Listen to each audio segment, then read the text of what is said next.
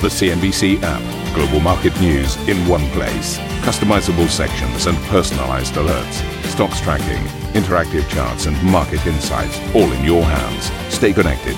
Stay informed. Download the C N B C app today. Welcome to Squawk Box. Here are your headlines today.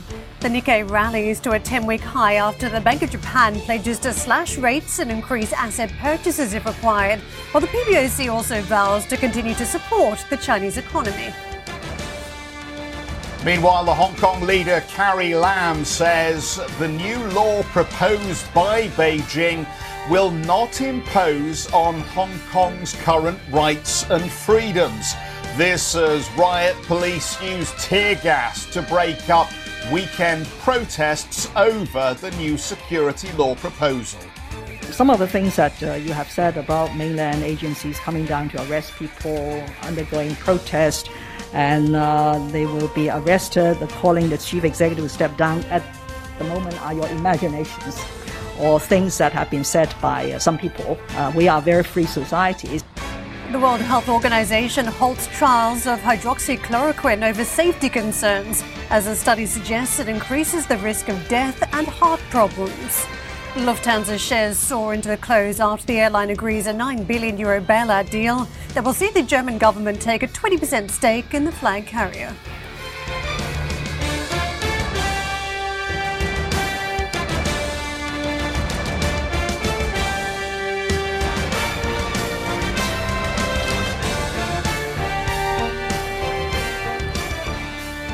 Early signals on uh, U S futures have been a little bit stronger after Memorial Day yesterday, where the market was closed for trade. And you can see some of that green building onto the boards early on, although challenging the three thousand handle for the S and P five hundred. So what a lot of investors have been looking at, can this market continue to make fresh gains? Uh, what we saw as the markets wrapped up shop Friday session, uh, another bounce across the boards. And uh, you can see for the S and P in particular, two thousand nine hundred fifty-five, uh, just shy of that three thousand handle after a modest increase. Also on the Nasdaq, uh, technology stocks still picking up a, a lot of the action. FANG's well and truly part of the mix for investors seeking growth and trying to protect their earnings parked in equities. FANG's a big element of this market, although you could see the Dow just a little bit lighter as it closed up that trading session.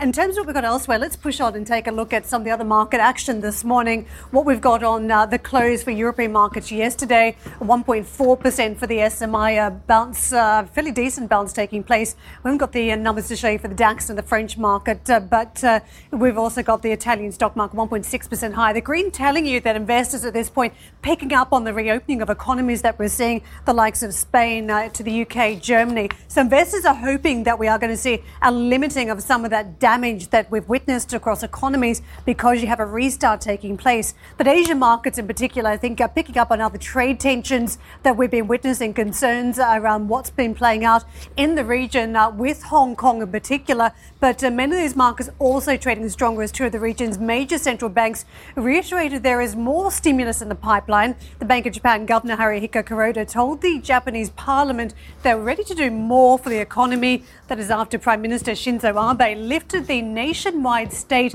of emergency ahead of schedule. Well, China's central bank governor has reiterated a pledge to strengthen policy and keep rates low. Yi Gang stressed that the P B O C would remain flexible and said economic fundamentals were unchanged despite the outbreak. The economic recovery is front and centre as China's National People's Congress continues this week. And let's get out to Sam Vardas for more. Sam, as we wrapped up last week, we were talking about Hong Kong. Is that still going to be the focus this week for China?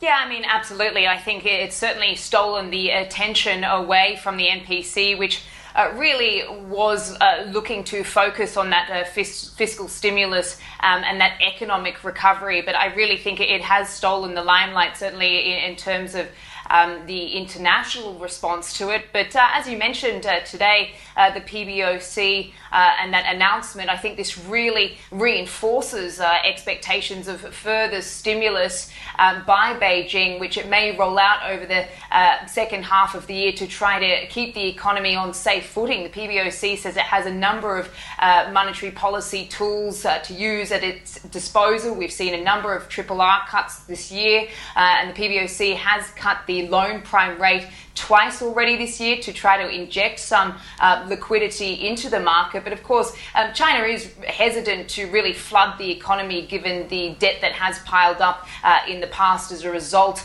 uh, of uh, aggressive stimulus previously. But of course, this all comes now uh, as President Xi Jinping uh, unveiled a, a new development plan for China's economy over the weekend. He says uh, China's economy uh, is at a pivotal stage in transforming uh, the growth model, according to Chinese state media. Um, and he was also quoted as saying um, that China would have actually uh, potentially been able to set a G D P growth target at around six percent if it had not have been for the coronavirus outbreak. But of course, we know that a number of domestic factors were already contributing um, largely to China's economic slowdown despite uh, the coronavirus outbreak. And it was thought at, at one stage that trade uh, may have been an area that uh, Beijing would have liked to have relied on to try to sort of circumvent um, some of these uh, domestic issues. Um, but, you know, it does seem, as far as what we're hearing, um, as far as what President Xi Jinping has been saying about the economy, that China really is looking um, to be far more self-reliant uh, in the future, and um, perhaps leaning more towards developing um, its domestic market away from uh, export uh, uh, export-led growth. Um, and of course, you know, this comes um, as China is facing Um, increasing isolation um, from the rest of the world, um, this rising tension uh, with the U S, and now there is even talk um, from uh, you know Chinese uh, Foreign Minister Wang Yi about uh, these economies being pushed towards a new Cold War. So certainly uh, a very tense tone heading uh, into this uh, annual meeting of Parliament. Back to you, Sam. Thank you very much. I appreciate you breaking down for us. Well, Singapore has slashed its twenty twenty economic forecast for the third time this year as the coronavirus cases keep climbing. G D P is now set to decline between four and seven percent this year, according to the Ministry of Trade and Industry. Previous estimates were between one and four percent. The ministry decided to downgrade the outlook despite Tuesday's data showing the economy shrinking only zero point seven percent year-on-year in the first quarter. The plunge was less severe than analysts had feared and came well above the initial data, indicating a two point two percent plunge. Hong Kong Chief Executive Carrie Lam has tried to calm concerns that China's proposed national security legislation for the region will hamper people's rights and freedoms. Her comments come after a weekend of street protests, with police firing tear gas and arresting almost two hundred people. Lam called on citizens to wait for more details before assessing the new laws. The assurances are very clearly laid out in the draft decision, as well as the explanation given by the National People's Congress um, uh, leader. There is no need for us to worry, because time and again, in the last twenty-three years, whenever people worried about Hong Kong's freedoms of uh, speech and freedoms of expressions and protests, time and again, Hong Kong has proven that we uphold and preserve those values.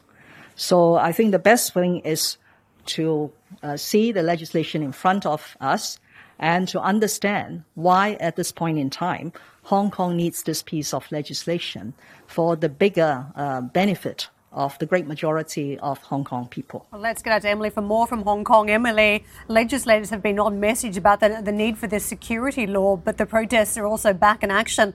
What's going to win out this time? Well, we've got two pieces of legislation that are front and center uh, in Hong Kong. And first, it is this uh, national security law that the National People's Congress is trying to push through, Karen. And that had protesters back on the streets on the weekend. And of course, uh, that comes ahead of a piece of legislation that will have the second reading in LegCo tomorrow. And I'm talking about the National Anthem Bill. Uh, so there has already been uh, some expectation, anticipation of more protests tomorrow outside of the Legislative Council ahead of this. So we know that the, the police intend to deploy three thousand officers and water cannon at the Legislative Council as well as the liaison office to prevent crowds from gathering, and because they do anticipate a large turnout. Tomorrow, it'll be the second reading of the National Anthem Bill. That is the March of Volunteers. Any misuse or insult to it will result in a fine of six thousand five hundred U S dollars or up to three years in prison. Uh, we got a chance to speak to uh, the delegate, or I should say the deputy, excuse me, of the National National People's Congress, Bernard Chan,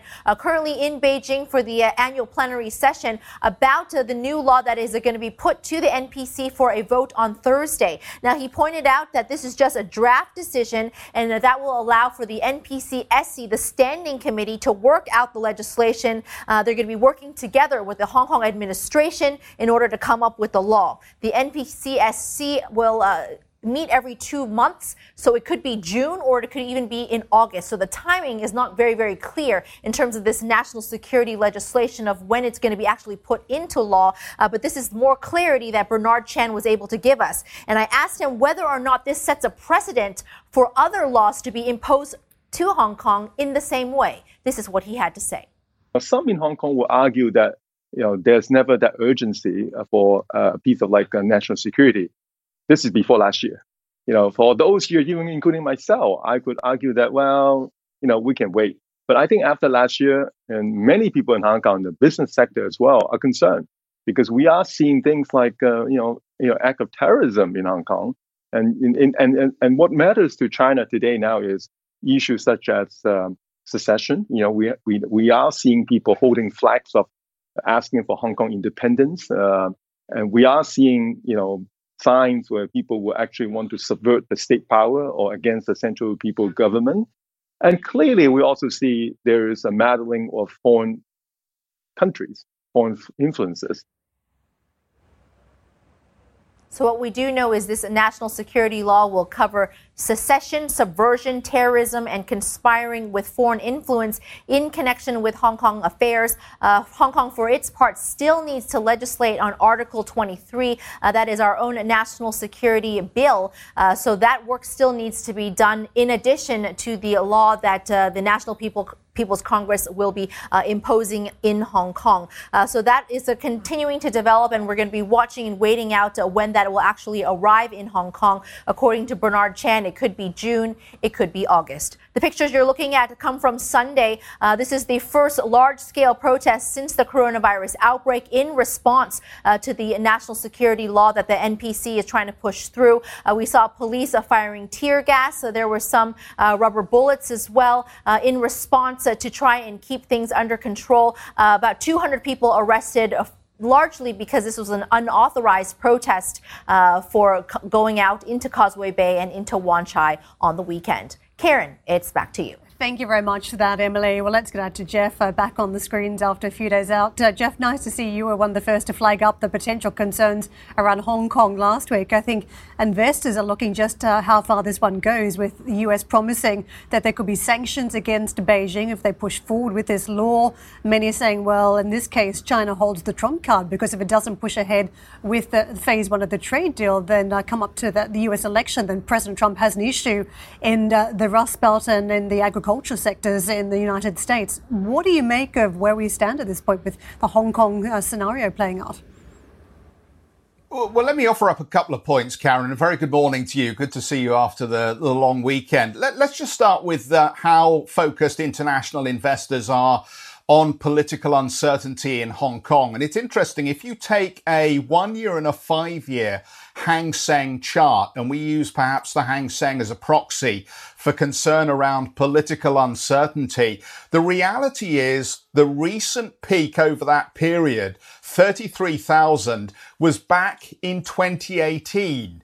So what that actually tells you is it hasn't really been political uncertainty that's driven the index lower in recent weeks and months. It's been perhaps covid nineteen, coronavirus, the same thing that's driven that other major liquid index in the region, Japan, lower. And if you look at both the Nikkei two twenty-five and the Hang Seng, the last time we were at the levels we are now was back in twenty seventeen. So given the political uncertainty Hong Kong has experienced around security issues and protests, you might argue that actually investors have kind of shrugged their shoulders and said, we don't see that as a major reason for a sell-off. The issue then on the other side of the coin is the structural sentiment one, and that is to do with how Hong Kong people are reacting now to the prospect of increased scrutiny and security and sedition laws and so on and so forth. And it reminds me of uh, the time when I was back in Hong Kong,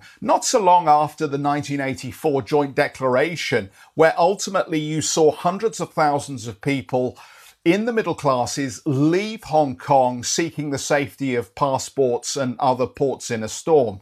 And as we look at the reaction immediately to what Beijing is tabling here, the search inquiries for V P Ns, these uh, virtual Uh, private networks that you can use to get round the Great Wall of China, for example, those searches uh, were up over a, a thousand times um, last week. We also saw the term emigration or immigration to other countries up over a hundred percent. So there are reasons to be concerned about the structural impact on the economy of Hong Kong over the medium to longer term here. But it does seem at the moment, Karen, as though investors are taking a very much wait and see approach to how this boils down. And of course, we mustn't forget that Hong Kong is a jewel in the crown for Beijing. What, over ninety major corporates headquartered in the territory, and still, in spite of all the progress we've seen in Shanghai and other major Chinese cities, Hong Kong remains a critical trading hub for China and in Asia, Karen. Yeah, I take your point on that, but what has been flagged up to us is that you've now got a national issue, that the issues that have been playing out in Hong Kong are impacting China overall. It's not just uh, the territory where it's been isolated, where there are protests taking place, that it's having a spillover effect. And I wonder whether China would be willing to sacrifice that jewel in the, the crown, as you describe it, uh, to allow other financial hubs uh, across China to, to show their might at this point and to allow more trading to take place elsewhere away from Hong Kong. We've already seen these, what, Shanghai or Hong Kong Connect programs take place. Do you think there is a mission at play, a larger idea or strategy to undermine Hong Kong and move some of that business elsewhere across China? No, I don't believe that. Um, you've seen the Greater Bay concept, uh, which in a sense was designed to bring what Hong Kong delivers, which is capital, into a, a greater technology area in the region that would focus around Shenzhen, uh, Guangzhou, and, and of course Macau. And the idea is that this becomes a bit like the Valley in the United States. So the trouble with centrally planned economies is you kind of get this Uh, statist monolithic thinking about how different parts of the country or different cities should play different roles. But I don't think that undermines the reality that Hong Kong is still critically important as a source of capital, liquidity flow in and out of the Chinese economy, and as an important trading centre. And I think it, it, it will remain that. The concern, of course, is that uh, these uh, overarching security regulations and the iron fist of Beijing, if it should come, should it in, in some way damage uh, business interests in the territory and affect the way that business is done in Hong Kong. But uh, but I suspect that China will only push it so far. I mean, we have to wait and watch, of course, and no one can predict for certain.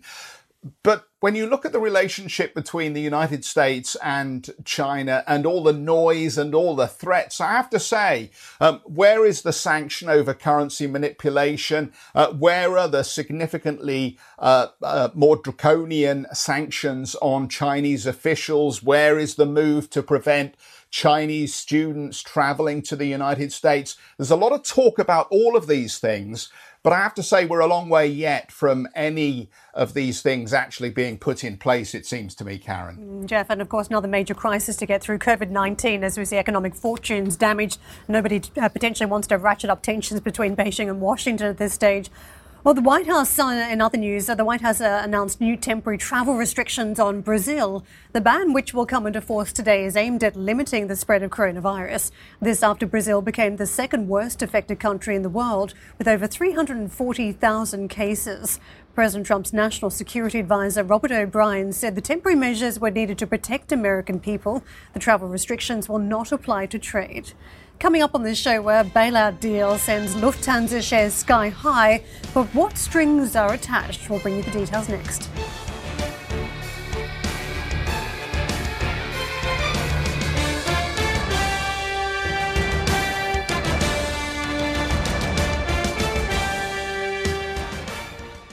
If you enjoy Squawk Box Europe, check out The Brave Ones podcast.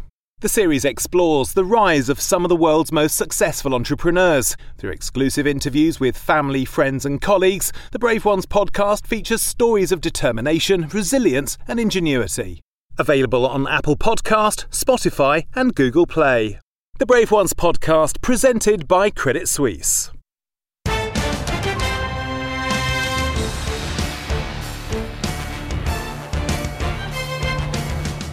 In vaccine news, Novavax has started phase one of human clinical trials for its coronavirus vaccine candidate. The Maryland-based biotech company said it expects preliminary results in July that will indicate if the vaccine produces an immune response in humans. The W H O has temporarily stopped trials of hydroxychloroquine while it carries out a safety review. The decision comes after a study published last week in medical journal The Lancet suggested the use of the malaria drug on COVID nineteen patients actually increased the risk of death in hospitals and could also lead to further heart problems. President Trump previously touted the use of the drug, saying he was taking it to prevent infection, ignoring medical and public health advice against self-medication. U S biotech firm Regeneron will per- repurchase five billion dollars of its own shares directly from its partner Sanofi. The French pharma group C E O Paul Hudson said the new capital would help drive its own innovation and growth, but a strategic partnership would still continue after the sale. Both companies are working together on the potential COVID nineteen treatment called Kevzara.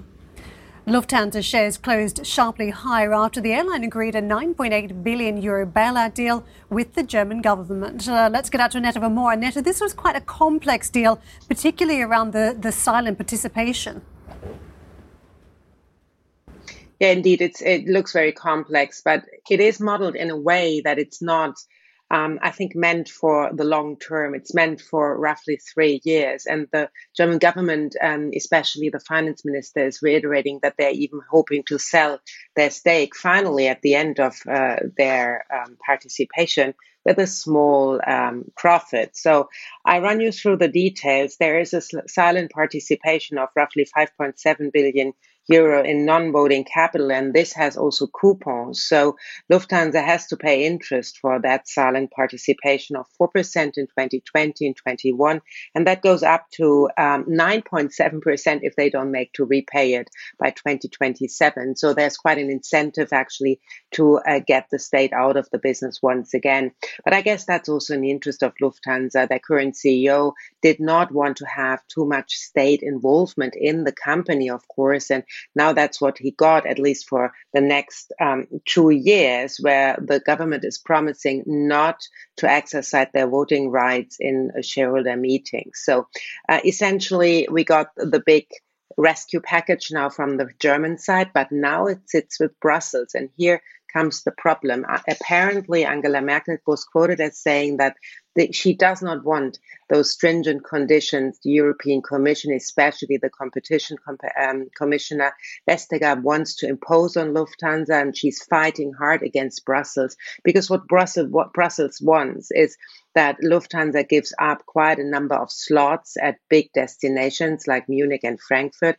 And Angela Merkel was quoted as saying that she not, is not going to um, yeah, support that request, and she will fight hard against it, because there's a clear Um, yeah, again, a very European story. There's a clear concern that this could actually be beneficial for other carriers like Air France, um, who could then jump into the void Lufthansa has to give up. So for now, what happens next is that the shareholders now have two days only, um, I was reading, to actually say yes to that deal, because clearly it is diluting as well their existing share base, because the shares that the government is buying, they are buying at only two euro seventy-five or fifty-six a piece, um, which is, of course, well below current market value.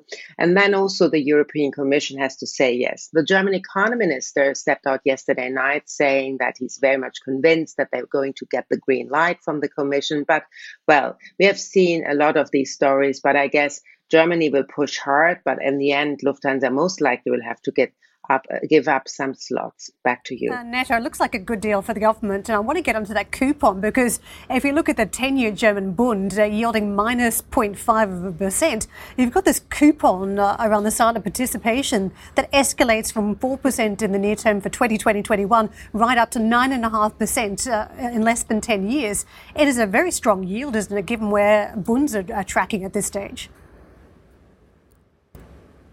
Yes, it's a very strong yield, but probably if you compare it to what you have to pay um, as a mid-sized company on the market currently, because there's a high risk involved as well, then you could probably argue that's fair. But still, also the K F W-backed loan, those loans, they don't come for free. They must, they come for between two and three percent as well currently for companies who are bad, worst hit from the coronavirus crisis. So I guess that's the interest rate environment we are currently having here in in Germany for uh, companies who need rescue loans, and also the big companies, they are not getting money for free. So that could actually be a hard, uh, as well a headache to uh, the, the E C B in the end, because we are seeing financing conditions to tighten actually in Germany, not only like for the rescue loans, but I'm hearing that from bankers all over the place that they are not, get, yeah, they, they are charging higher interest rates now in the crisis than before, despite the ultra-loose monetary policy stance. Thank you for listening to Squawk Box Europe Express. For more market-moving news, you can head to C N B C dot com. Or join us again on the show with Jeff Cutmore, Steve Sedgwick and Karen Cho, weekdays on C N B C.